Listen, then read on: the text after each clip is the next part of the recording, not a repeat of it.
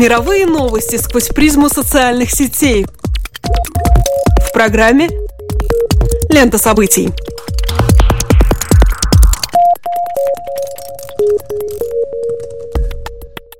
Добрый день! Вы слушаете еженедельный дайджест онлайн-новостей «Лента событий». Здесь мы освещаем реакцию крупных интернет-порталов и пользователей социальных сетей на события, произошедшие в течение последних семи дней. The Guardian, Медуза, Вашингтон Пост и многие другие. Субъективная подборка в течение следующих 15 минут.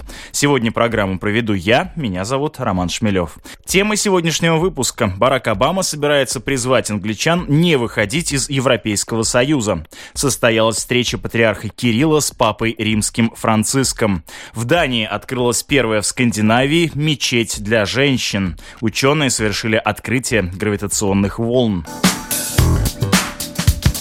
Издание The Guardian сообщает о готовящемся обращении президента США Барака Обамы к народу Великобритании для того, чтобы убедить их остаться в Европейском Союзе. Инициатива референдума о выходе страны из ЕС, возникшая в мае прошлого года, в декабре получила королевскую санкцию, что означает официальное утверждение документа. Референдум должен произойти не позднее конца 2017 года.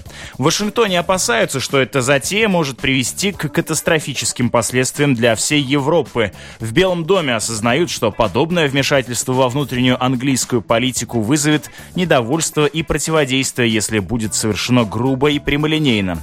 Об идее рассказал сенатор Боб Коркер, который в свою очередь узнал об этом от членов администрации президента, которые обсуждали опасения по поводу грядущего референдума, способного привести к развалу Европы. Цитирую. «Я знаю, что президент планирует довольно серьезное публичное заявление», сказал Коркер и добавил, «Как думаете, отреагируют англичане?» Конец цитаты. Коркер также припомнил неудачные попытки премьер-министра Великобритании Джеймса Кэмерона вмешаться во внутренние дела США и то, как они были восприняты американцами. Тем временем Кэмерон в ближайшие дни должен провести переговоры в Брюсселе, которые в свете готовящегося референдума могут иметь решающее значение. Издание прогнозирует, что наиболее благоприятным временем для публичного заявления по вопросу референдума может стать апрель, когда запланирована встреча Обамы с канцлером Германии Ангелой Меркель. На вопрос о том, как именно США может попытаться переубедить англичан проголосовать против выхода из состава ЕС, советник вице-президента США по национальной безопасности Джулиан Смит ответила, ссылаясь на собственный опыт политических переговоров, цитирую, «Никогда не говори собеседнику о том, что в его интересах. Это вызовет обратную реакцию.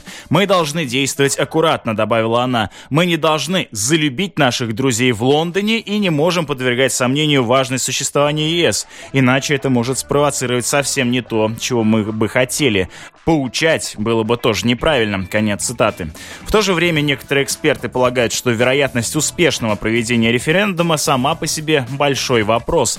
Цитирую, когда Кэмерон выступил с его инициативой, его поддерживало значительно небольшое количество людей. Между Великобританией и ЕС всегда были непростые отношения. Сейчас их, конечно, подогревает миграционный кризис. Конец цитаты. Предположительно, Кэмерон должен официально объявить о референдуме 22 февраля после саммита Евросоюза, который пройдет с 18 по 19 февраля, где лидеры ЕС могут утвердить пакет компромиссов между Британией и остальным союзом.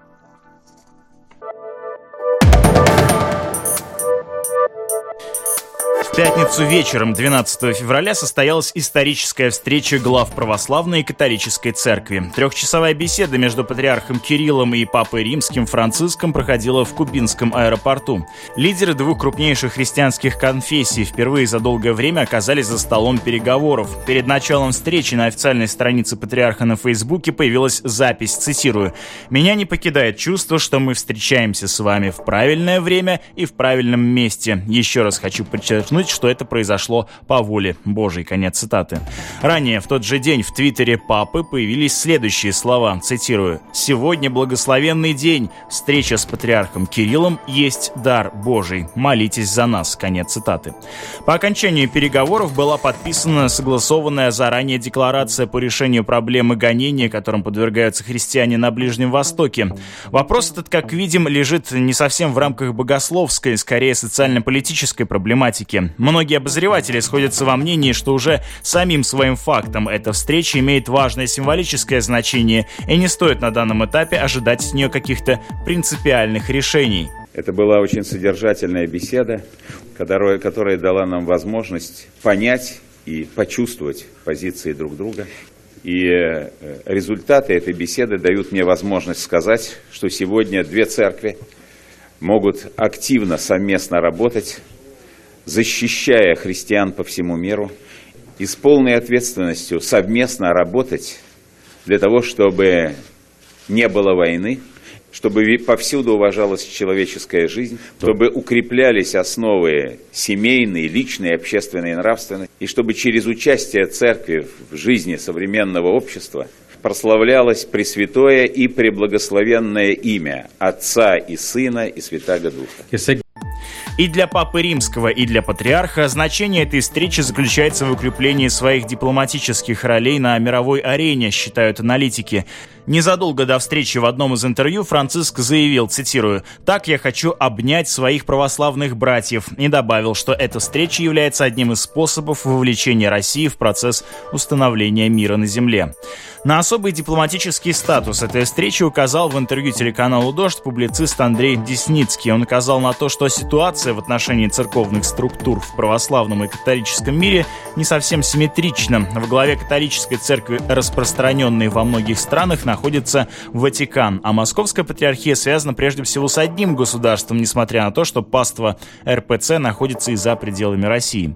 В католическом мире Франциск обладает прежде всего общественным авторитетом и известен тем, что подобными символическими действиями способен спровоцировать переоценку некоторых стереотипов в головах своей паствы. Цитирую. «За кулисами этой встречи находится и третий игрок, Владимир Путин», написал в своем блоге эксперт по Ватикану Марко Полити. С момента своего избрания в 2013 году Франциск дважды принимал российского лидера. Цитирую. «Было бы наивно полагать, что внезапная доступность патриарха Кирилла не связана с геополитической обстановкой, в которой сейчас пребывает Россия», заявил эксперт. Подобные мысли высказал в эфире радиостанции «Эхо Москвы» ее главный редактор Алексей Венедиктов. Цитирую. «Очевидно, что российское государство ищет пути коммуникации с Западом, и патриарх — это курьер, которого посылают туда, чтобы сказать «Вы можете через меня, а лидеры Западной Европы могут через тебя, Франциск». Конец цитаты. По мнению уже упомянутого публициста Андрея Десницкого, это событие сигнализирует об изменении идеологического вектора российской внешней политики. Происходит разворот от лозунга русского мира к лозунгу «консерваторы всех стран объединяйтесь». Встреча лидеров двух церквей работает на этот лозунг. Она показывает, что Россия вовсе не изолирована на мировой арене, а наоборот, собирает вокруг себя все здравое и консервативное. Конец цитаты. Кроме того, в этой встрече был заинтересован и сам патриарх Кирилл для того, чтобы укрепить свое институциональное значение. В православном мире два центра влияния. Константинополь, у которого и раньше были дипломатические отношения с католической церковью, и Московская Патриархия. В скором времени должен состояться православный собор, на котором патриарх окажется в качестве субъекта, установившего коммуникацию с главой католического церкви. Для него это может быть важно. Кроме того, переговоры с папой решают еще одну проблему. На Украине сейчас существует напряжение между православными, киевским патриархатом, претендующим на статус национального, и московским. Несмотря на то, что в стане православной церкви не все поддерживают решение Кирилла начать переговоры с главой католического католической церкви, встреча с Франциском должна подчеркнуть канонический статус московского патриарха.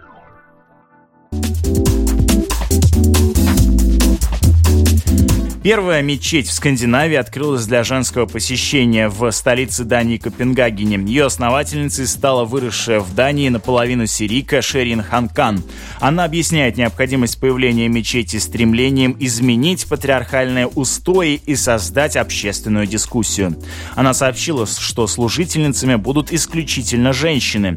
Мечеть будет открыта для посещения как мужчин, так и женщин, за исключением пятницы, когда в мечети смогут находиться только особы женского пола. Цитирую. «Мы установили и нормировали патриархальные структуры в наших религиозных институтах. Речь идет не только об исламе, но об иудаизме, христианстве и других религиях». Конец цитаты.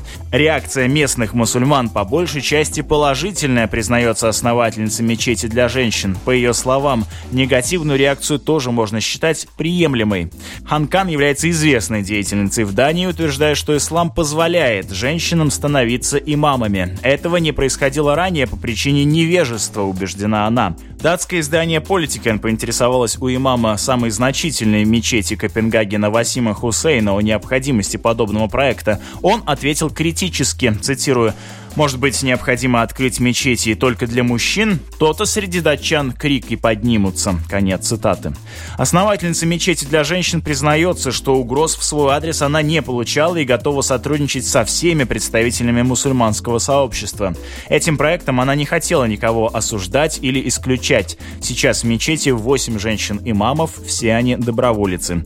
Деятельность партии датчан, враждебно настроенные по отношению к мигрантам, а также история с карикатурами на пророка Мухаммеда создало напряжение между крупнейшим религиозным меньшинством и основным датским обществом. Мечети для женщин существуют и в других странах, например, в США, Канаде и Германии.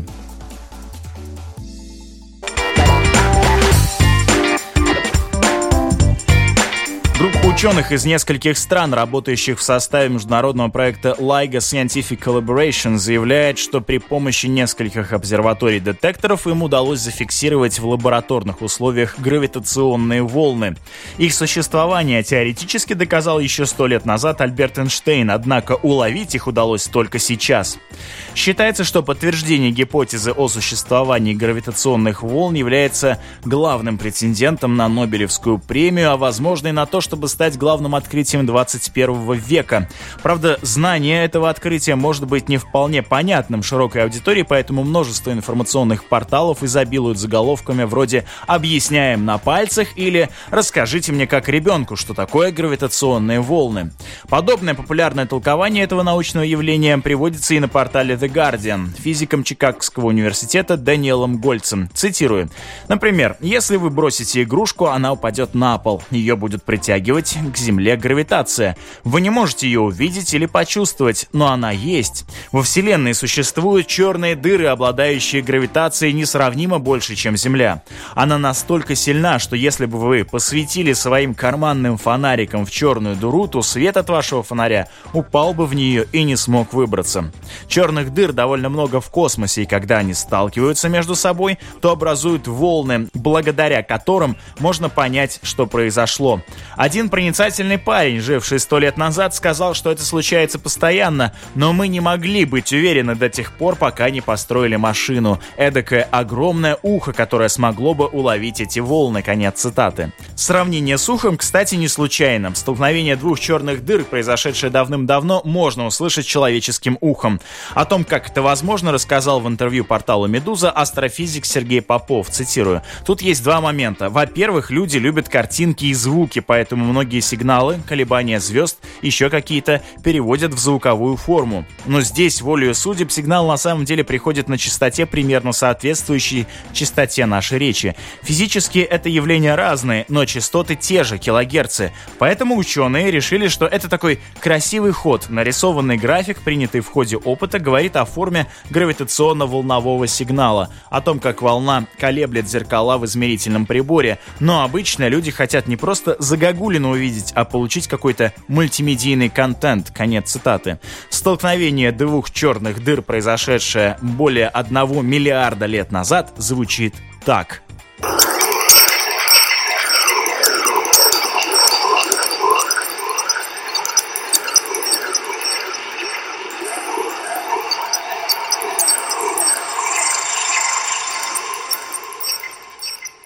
Для того, чтобы поймать гравитационные волны, были построены две обсерватории на расстоянии около 3000 километров друг от друга. По форме они представляют собой букву L, у которой оба плеча равны.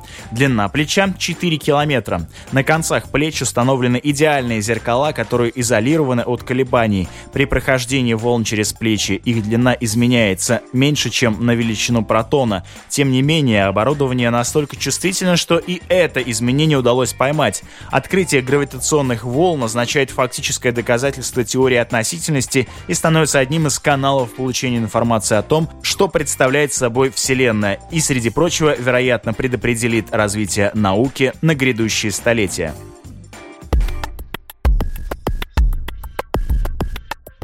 Подписывайтесь на страницу программы «Лента событий» в Фейсбуке, следите за выпусками на домашней странице латвийского радио 4 lr4.lv, а также не забывайте про подкасты Apple. Этот выпуск для вас подготовил и провел Роман Шмелев. В следующий раз слушайте Алексея Гусева. До встречи в эфире.